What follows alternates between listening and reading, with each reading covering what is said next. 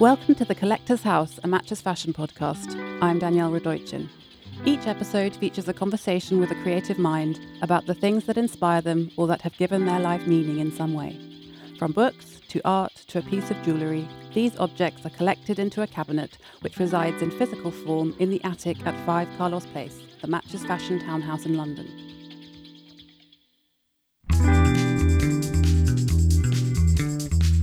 Today's guest is Simone Rocha, the London based designer of women's fashion.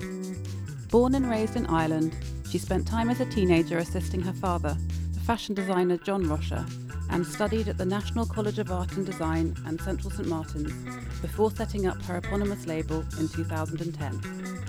She now lives and works in East London, producing two collections a year. She has been the recipient of a plethora of awards, including British Women's Wear Designer at the British Fashion Awards. According to the journalist Alice Fisher, Rocha's designs have riffed on traditional ideas of femininity, but always with edge or unease. I sat down with her to ask her about the things that inspire her.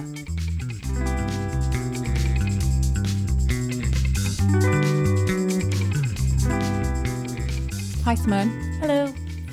Thanks so much for coming on the show. No worries. So we're here in your offices, your and your or your studio in East London. Um, and but it's actually we're, I'm talking to you to celebrate the sort of a residency you're doing at Five Carlos Place with Mhm. Matches Fashion.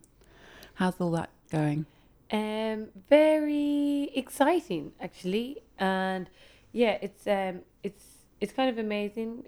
Uh, the building on Five Carlos Place, and it's a street I know very well because um, I have my own store on Mount Street, so it's very nice. You're a neighbour. Exactly. It's got like a nice extension of the village. Um, so yeah, but I'm looking forward to a residency and we're going to do something uh, to coincide with my spring summer collection, which was all inspired by my uh, heritage, which is I'm half Chinese. My dad is from Hong Kong. Um, and we're going to do it for Chinese New Year. So yeah, Lovely, yeah. And it's two weeks you're there. Two weeks? two weeks. Because you must be preparing your to show your autumn winter 19 Yes. collection. Yes, which is four weeks yesterday. and my Moncler collection, which is in four weeks and one day So how many collections are you doing? Because you do two collections a year for your own for line. my own brand and two collections a year for Moncler. Wow. So is that an ongoing thing then, or is it? A yeah, I'm finite? on my, I'm showing my third season in four weeks' time in Milan. And then I'm working on my spring summer 20 for the following season, actually at the same at this moment in time as well. We've started Wow. that. Yeah. And is it the same team for both lines, or do you work Um, with a different? I work with so uh, Simone Rocha is all my team here and everyone in this building. Um, that seems like quite a few staff. Is that yeah, we're around a team of twenty five. all women? Um, all I, I couldn't help noticing. Yeah, we have um one uh, cutter downstairs uh, who is a man, uh, but otherwise it's a company of women. But that's twenty five over um, design, sales, production, finance. So it's Mm. uh, our design team is more around five when we kind of break it down. Um, but I only I work for with Moncler with a design a designated design team in Milan. Right. So I do all my work over there with them. So yeah, so keep it a little bit separate. Um, but one of my team works with me on it. And so everything you create for your Simone Rocha line is created in house here at the studio Exactly. with your team. And was that a conscious decision to employ just females? Um, and and why so? Honestly, no. also, if you walk around the building, um, there's a kind of a split between Irish and Asian people, which is also a coincidence that I'm half Irish and half Asian. Um, but no, it's just my a lot of my team have been with me um for like six years, six seven years since I began. Especially, well, actually, all my design team, and it's yeah, it's just been a uh, a gang of girls. um, but then it's kind of funny because we, I do a lot of collaborations outside of the studio, not design wise, so like photo projects or films or campaigns, and they're always with lads. so we end up in here. It's lots of women, and then we work with like a group of lads as well. So Ah, what are those projects that you're doing with those? so we do like printed. I do lots of printed matter for um the collections and like kind of collaborations, um whether it's on like film or whether it's we're doing. We just did this issue of A magazine, which is um all based on. I did it on Ireland and Hong Kong, and that highlighted a lot of um people that I've collaborated in the past, from Perry Ogden to Colin Dodgson, uh, but then also people like Richard Mosse this time worked together, took a portrait of Mary Robinson, the former president of Ireland, who's incredible lady. Um, and so like I do kind of these little projects of bringing people together, how they interpretate my work and their work coming together. Wow, you're a busy lady. Yes. Um, what in, in this podcast we talk about objects that are inspiring or have some sort of meaning to you, and I was wondering what the first thing was you wanted to talk about. So yeah, I feel like um actually it's funny because my office there is lots of little objects. It's all. I feel a bit like I'm entering your world Yeah. of objects in here. um, but some of them I kind of pulled out was something that I'm uh very attracted to is books, um, and I spend a lot of time. Yes, I should say you've got many, many shelves in this office of yours, heaving with lots of books, Yeah. useful books and magazines, back issues of Self Service and Vogue, Yeah. um, and sort of photography books. Lo- yeah, lots of photography books, lots of um, artist books. I also love reading. I'm like, uh, I'm really dyslexic, but I absolutely love reading. So I kind of put in one of more of a a word a word book than a visual book, which was Seamus Heaney's Open Ground, who was an amazing um, Irish poet who actually only died a few years ago, and um, I when I think of my personal objects and things that inspire me, Ireland is a big inspiration because it's where I'm from and where I grew up. And um, I find that his words, especially in open ground, really gives you a visual sense, smell of what Ireland is like. And it's very realistic, but then it's also poetic and it's not fancy. And that's why um, I think it's an amazing book. And um, yeah, so it's it's a book of his poetry. Another thing is it used to it's um someone we used to kind of study in school as well. So there's a nostalgia there. And I kind of I always like this I'm very attracted to things that you almost are around by osmosis whether you're in school learning something or you're wearing a school uniform, but then later in life I feel very connected to it and how it has affected me today. So yeah, I thought that could be a nice object to start with. Do you reread it and come back to it often, or is it something that you've read once and just keep it? Um, I love coming back to things like um in, in in all books. So like even like like on my well, I've I, I don't do mood boards for collections. I don't do like a a mood board that everyone l- like looks at and it's how I explain the work. I don't really like to break it down like that, but I have a wall in my office where I constantly put up things that come up and down and a lot of the pieces on it stay there forever and I find and even if one season I can like there's a Louise Bourgeois sculpture. There is like a Roni Horn piece of text. There is um the first artist proof from one of the first uh, photo books I did with Jacob Lillis. And even though you know that photo book is something that we did maybe three years ago it was this idea of flowers and cars and something man-made and natural together which is what I like to do in my fabrications. So it stays there because it's something that I always reference but at different times I'll go back and I'll see something completely different in it um so yeah I'm I like revisiting I also like doing that in in my work and my collections I sometimes I like if there's a collection that I wasn't so crazy about I force myself to go back three, four years in time and be like, why didn't you like that? Or what did you like about it? And what can you make better? So I kind of treat. Wow, so you're quite tough on yourself. Yeah, that must be hard to do. Yeah. Um, if it's good for you. um, but I I do the same with like magazines or not so much magazines, but a lot with a lot with books. Read a lot of time with novels. I'll start reading a book and then I'm like, oh, did I read this? and then sometimes I'm like, oh, this is this is really sad. I can't go on. And then sometimes like, ah, uh, yeah, I'll just I'll rewatch it. I'll reread it because it's like easy and comfortable. Yeah. So you grew up in Ireland. Bang in the middle of Dublin, um, in a village called Ranelagh. Uh, so you can walk to town in like 10, 15 minutes. And then I went to college in the National College of Art and Design, which is in Thomas Street in the Liberties on the just on the water before you board the north side. So I'm I'm a real yeah city kid. But like it's a very different city. and you grew up with your parents and a brother. Yes. And what are the memories of that of this of growing up there that really stand out for you?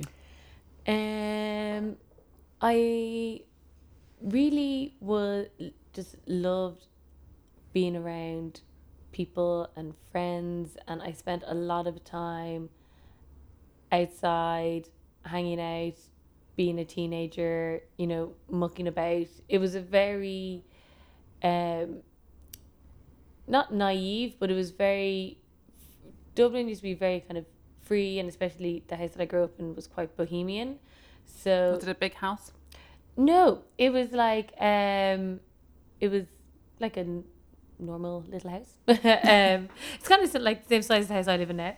Um, but it is. It was. Um, it was in an area where all the kids used to play outside, and it was just the norm. Used to play. I'll, I'll never forget when we moved into that house because we'd previously lived in uh, Rathfarnham, which is kind of more like the Wicklow Mountains.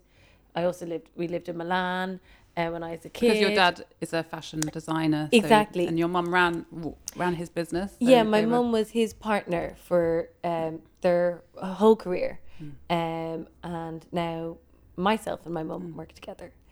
Um, but yeah, so it was quite. Um, I try. I'd moved around a lot as a kid, and then when we kind of settled in this place in Ranelagh, I'll never forget my our neighbor calling in and being like, "Oh, what all the kids do is they just you know, you just bring out your bike and you run up and down the lane and everyone just hangs out and that, that's what you do. And I was like, this is excellent. Because uh, I wasn't very school driven. So I did a lot of messing about with mates. And what, what, what about it was bohemian? Um, it was. Were there people coming to visit? Lots of people coming in and out of the house. It was like the opposite of conservative.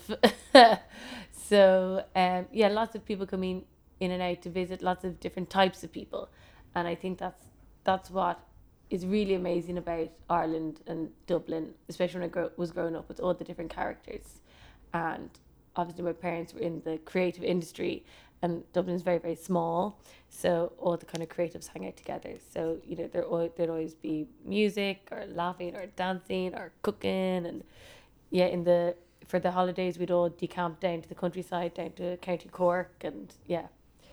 They was, still live there. Your parents? No, my parents now live between Dublin and London. So yeah, they're um between the two. But our back? family, yeah, I just came back from Christmas. Our family home is still in Dublin. Um, so and um, yeah, my partner's Irish as well. So, um, my daughter's grand other grandparents are also there. So oh, yeah. it's only an hour away, so we go back quite often. What's the next object you wanted to talk about? Mm, so I thought it was probably an well, it is a lot of books, but um, the other thing was a series of photographs from Hong Kong, which is not actually here. Um, da, da, da. Let me just have a look. Um, which are well, I'll describe it to you, and then I can find the pictures. So it obviously my dad is from Hong Kong, and I was very fortunate to grow up visiting Hong Kong a lot. As well, here's one of the pictures. I'll find it. I'll find So it's in a minute. Beautiful picture of a one of those pastely flats in Hong Kong hanging on your wall. Exactly. So that to me is Hong Kong. This is like uh, central Hong Kong, which is this area in particular is called North Point, where my family grew up, and my dad is one of seven children, and where they grew up was all these huge big uh, apartments. So well, sorry, I won't really call them apartments, uh, flats. Um, but what's so amazing for me was how somewhere so small could still feel so special. And it was the fact that all these buildings are all these pastel, washed out colors. And they're even now, all the construction is still like it's all bamboo and it's got, you know, a green gauze across the top and that filters the color again. And then it's kind of amazing. You see all this random foliage growing up, and it's this mix of the cement and then nature coming together. And it's something that um, I've always found very attracted to because it's like part of my family life. But then something that more recently I've been drawing more inspiration from, which is the collection that's going to go into residency. So that was a book collection of So photographs. this is a collection of photographs that um, was documented by my partner, for which was documenting my family going to Qingming, which is a the equivalent of the Chinese. so your partner, he's a photographer or a documentarian. He's yeah, he's a cinematographer, and we were doing we did a little film on my family because since we've been together, he started visiting it as well, and we've been just kind of documenting our family traditions, whether that's meals or in particular this thing called Qingming, where we all go and visit my two grandparents who've passed away in the cemetery, um, and that kind of ritual and feeling is what um, this whole spring summer collection was about. So this other object is a collection of those photographs. What do you think the best thing to do for people who are going to visit Hong Kong? Mm-hmm. What's the thing that you recommend they go and do? Eat. you have to go and eat. Lots of delicious food. Um, but yeah, I think Is there a particular restaurant or a type Um, of food they've got to try? we don't go fancy. Go local is the the the way. But um, yeah, I think it's it's amazing. Uh, it's such an amazing city because it, to me, is a half outsider, half insider. It is so extreme the the modern and heritage, and it's all put together. You know, I think that's what's so amazing. Like you could have, um, like now there's a big now I admit I know Hong Kong side uh central more than Kowloon side because that's where we've always been uh but it's very close um but I think what's amazing for example like now there's loads of amazing galleries have gone in Hauser and Wirth have gone in and you know they're in what you have this beautiful gallery in one building and then below you have a man you know selling uh, egg cake you know and it and it does you know the mix is so amazing.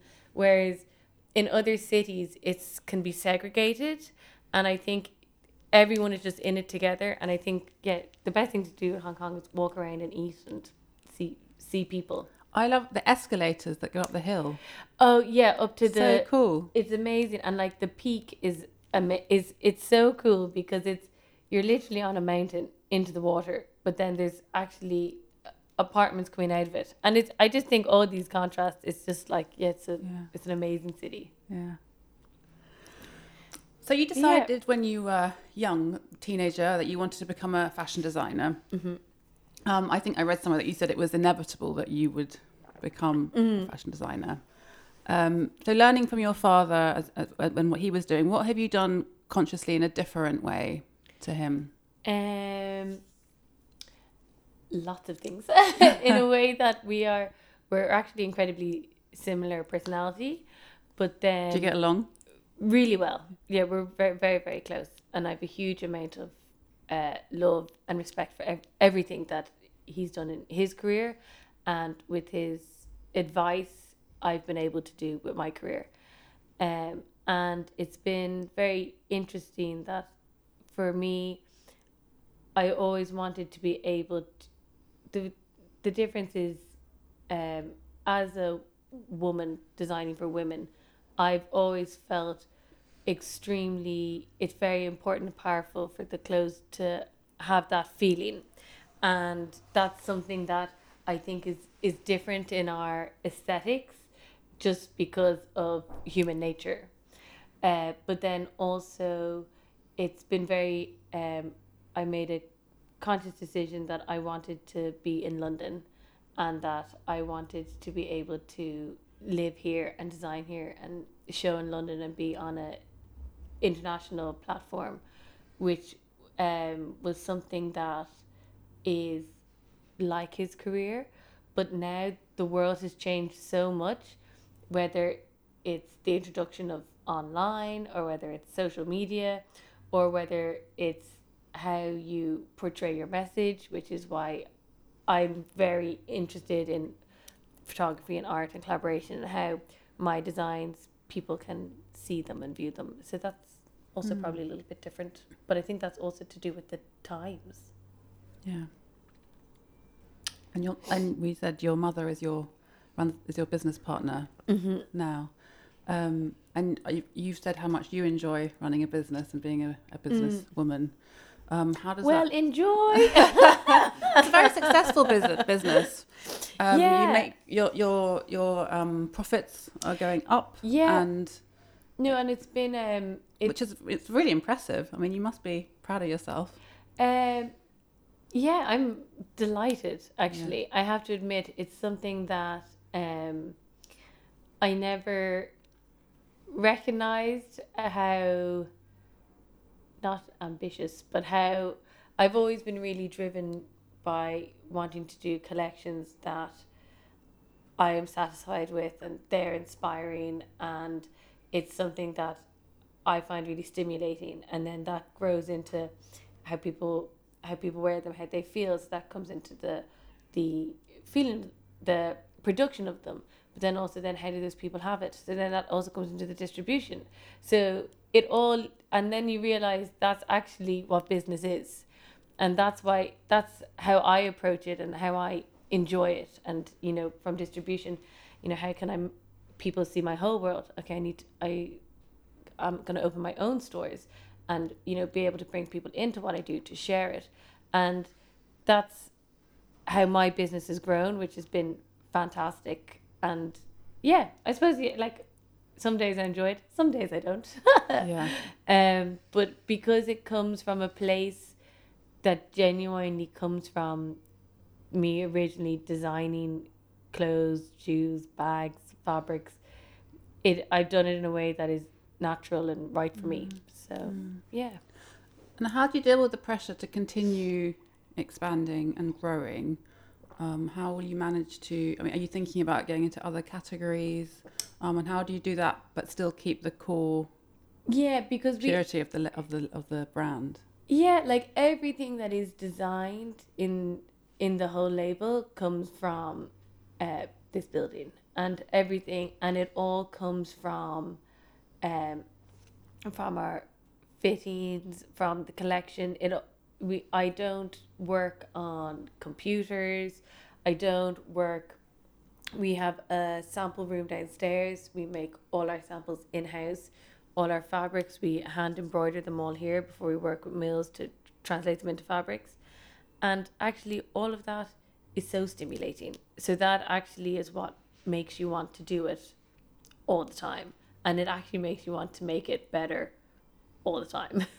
So different categories like for now now we do a huge amount of jewelry and like our hair slides and uh, beaded hair bands they all came the embellished hair slide originally came from i did do a lot of embellishment on my garments and I wanted for the show to ex- how could I extend the silhouette? You know, how how can I do that? Maybe I can bring the embellishment up onto the head because historically I've been like, okay, I'm going to work it into the shoe because I want them all to be connected, and I like when the whole range is there. I'm always like, the shoes are talking to the dresses, and the dresses are actually talking to the bags, and they're having a conversation with the coats, and I do feel like they all have to have a place, and I think because that's how I approach it. Hopefully, even if we're expanding all the time, that'll run through it. Uh, yeah. What other objects have you got there? Um, so I've got these books. And Oh my god, it's like it's like a library. Sorry, Oh, um, which is um, Louise Bourgeois' um, Stitches in Time, which is this is um, I'm a really vocal fan of her work, and um, I've always felt extremely uh, connected to her artworks and how her personal feelings and heritage was translated into art. And um and I've always found it as an inspiration for my collections. But this particular book is my favorite book because it's the very first time I saw her work physically. Um because Where when- did you see it? I saw it in IMMA which is the Irish Museum of Modern Art. So it's when and it was when I was around 16 and is when I lived in uh, no 17 when I lived in Dublin and I was coming out of school and going into college. And also when I was a teenage even though like I'm 32 now when I was a teenager you know there actually wasn't online the way it is now and I'm delighted you know I'm really lucky that I got to see so many things with my own eyes first um and this was one of those really pivotal things.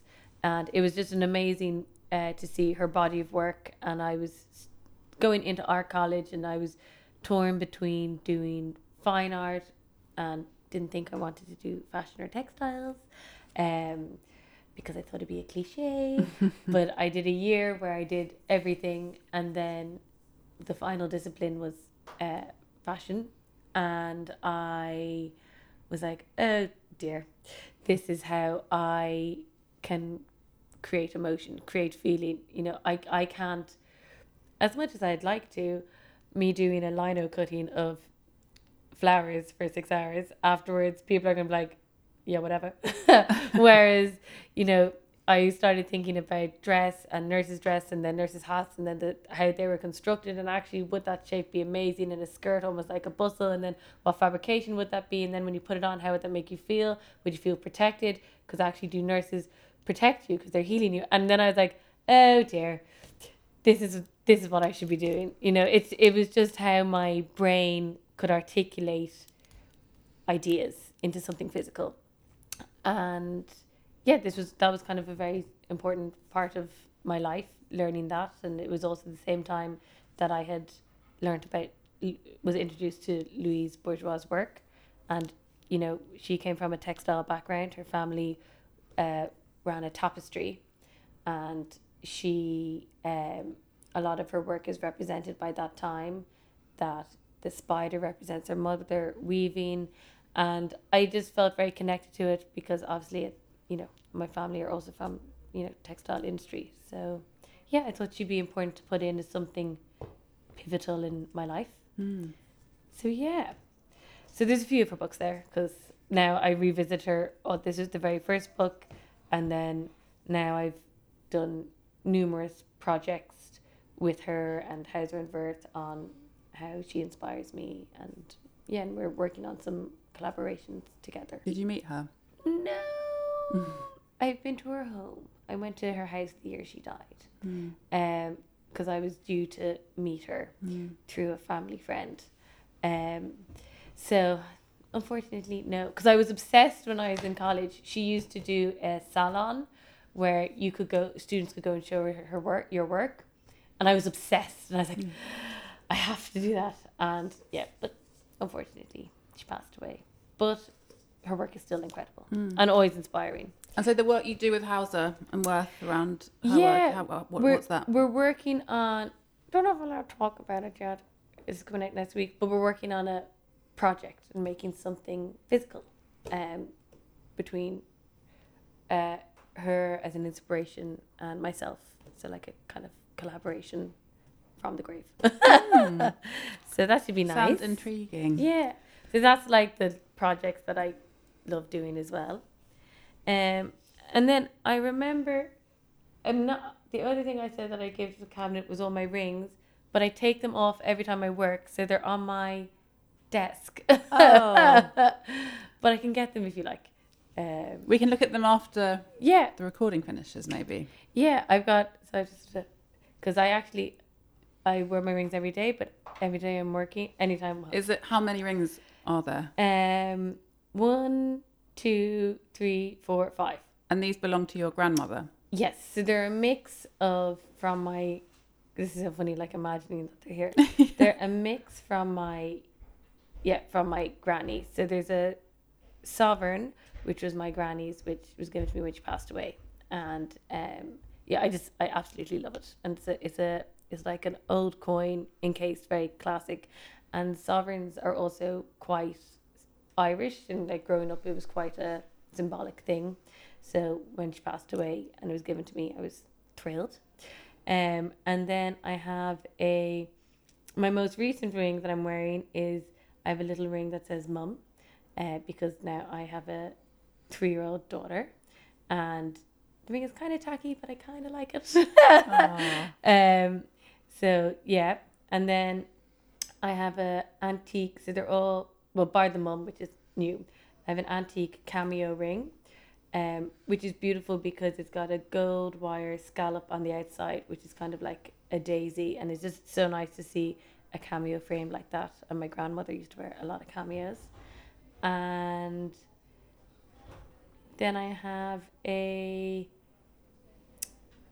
It's almost like a sovereign, but it's in. It's got like an amber heart in the middle, so it's where a sovereign should have a coin, but it is a, an amber heart, and um, yeah, it's a Irish antique as well.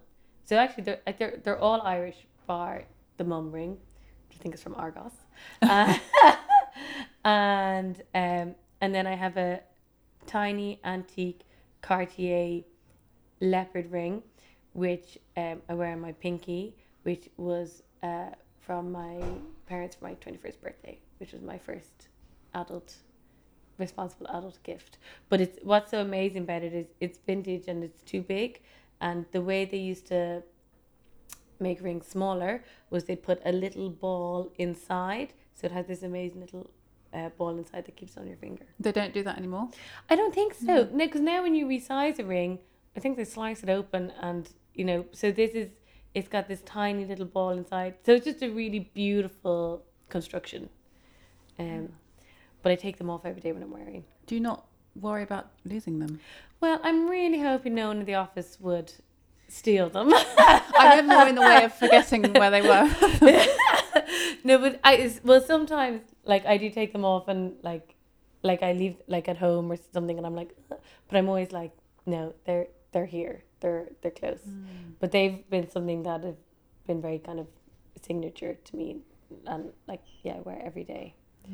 Um, but even even when I was in college, I used to wear a lot of rings, and like I'd be at the sewing like don't spend a huge amount of time at the sewing machine anymore, uh, but I'd be at the sewing machine and you just see a little. You know, I was at that machine because there'd be a little pile of like three rings on the side. So I love that.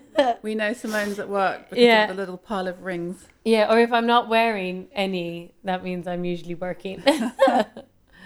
So, as a woman at the helm of a fashion label, you draw um, comparisons to other women who do things like that, like uh, Miuccia Prada, hmm um, Rei Kawakubo, Comme des Garçons. Um, how do you have you thought ever about? Do you emulate them in any way, or are they inspirations to you?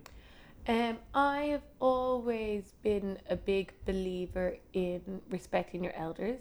I think it's incredibly important. And I think, for example, someone like Rei Kawakubo, whose work I have admired my whole life, I admire and respect her so much more now as a designer because when I was first introduced to her and Comme des Garçons as a as a designer, they really understood my ethos and could recognize that I respect their work and you know brought me into the fold and made me part of their fam their Dover Street Market family and I think it's it's not even an idea of influence. I think it's more of an idea of respect, and yeah, like it's it's the only show fashion show that I attend bar my own, which isn't really like going to a show. um, and yeah, it's it that is evidently an influence, um, but in a in a way that it's more respecting all the work that a label like des Garçons have done for s- such a long time, and it to be run and designed by a woman who then is still open to the world and making it so current and provocative and interesting every season. And yeah, I find that incredibly inspiring and something that I would want to do in my work.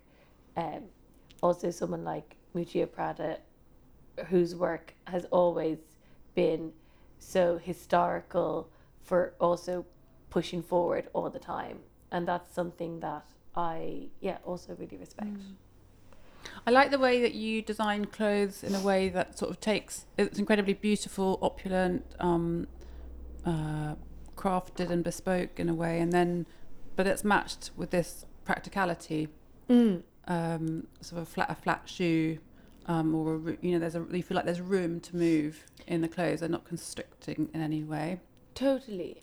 And I love I I I love practicality and I love I love reality. Like a lot of a lot of the photo books you can see here, a lot of them are documentary.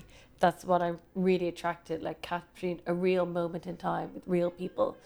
And I am also you can see the other thing I'm very attracted to is something that's a little more hi- historical and almost like I like to not poke fun, but I like to be provocative with things that are historically very feminine, i.e., pearls. Mm-hmm. But I think when I look at it in a way that's rooted in reality, I find that really interesting and really stimulating. And I also think, yeah, the, I think the practicality of it is I want people to be able to wear my clothes. I want them to feel something when they wear it, but I still want people to be able to to wear them, and with that comes, you know, a practicality.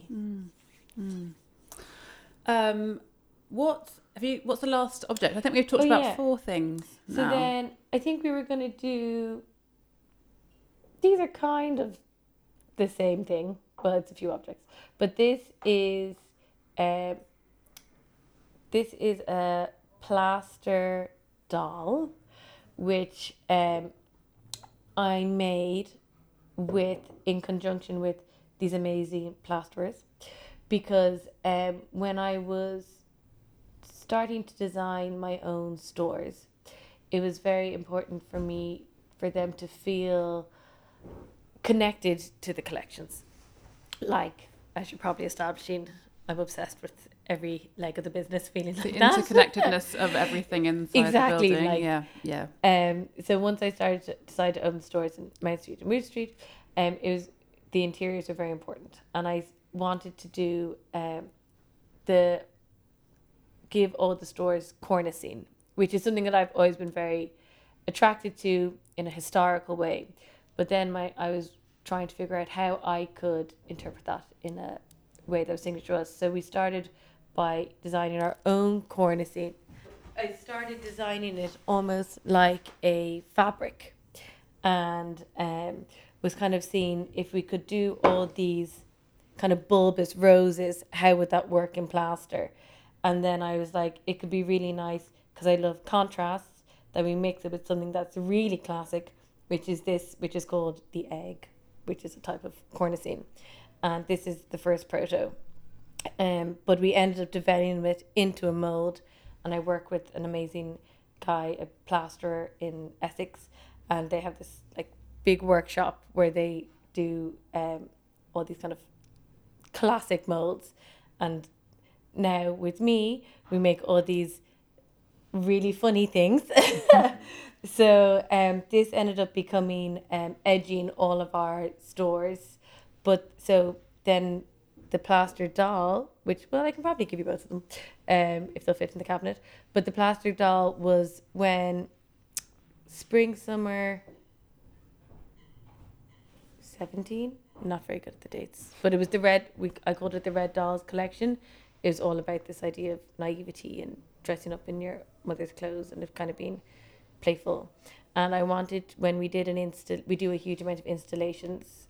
Um, I wanted to bring that kind of doll feeling back into it. So I worked again with the plasters to create all these little plaster dolls. So yeah, I thought he could be nice to go in just to kind of illustrate how I like to do something. I still like to do something very physical um, when we're doing encasing the collection in some way. And you've got um, a room with a view DVD I do. there, sitting Yeah. there, which we haven't spoken about, but I think you wanted to. Yeah, well, it was yeah. Also, other like things that have influenced me, and it's it's one of my like favorite films, and I actually I love Merchant Ivory because I actually think it's hilarious, and I, I like it's so well. One, it's I think it's very beautiful, and I love the I always love obviously the costumes, the music, the locations, but this film I was obsessed with when I was a teenager, and it's mainly because I, it's so dry, and I kind of I love the uh, the thing I've always loved about it is that you know from the outset, it isn't what it seems. It looks like well like all merchant ivories. They look like kind of period dramas, which they are, but I think they're still so sharp and witty, and I just find that really really interesting. And it's a film that I often rewatch. Do you like the costumes? I do like the costumes. They're a little bit uptight, but but at the same time, it's kind of like it's okay. I pref- like you like it, they get away with it. Yeah. Um, but like I really like costumes when they're like playing tennis, you know, and it's kind of like a bit disheveled, or like I'm really into Cecil because he's Daniel Day Lewis, but then he's also like he's so uptight that he's almost falling apart, and I Yeah. just find that really good. So, yeah, I thought that'd be a nice one to put in the cabinet because it's, yeah, I've always like it's a balance of like historical, physical, art, um, Ireland and Hong Kong. So yeah. It's a good collection. So what's next for you and the company? Have you got plans or do you have a vision of how it's going to go? Um, I have some plans. Um, at the yeah, we're we've some interesting projects happening this year.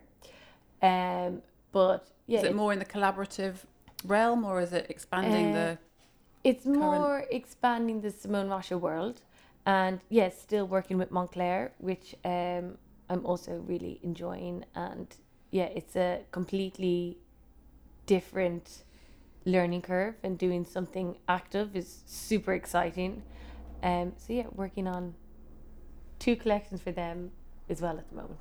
So yeah, That's really exciting. Well, thank you so much for talking to us, and I'm really looking forward to seeing what you do at Five Carlos Place Yeah. and all your exciting collaborations and things for the year to come. amazing. Thank you. Thank you.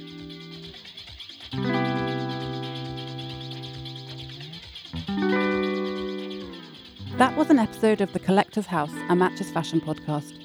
You can find more episodes and more about Five Carlos Place on the Matches Fashion website, and you can join the conversation on social media by searching for at Matches Fashion, at Matches Fashion Man, and the hashtag Five Carlos Place. Thanks for listening.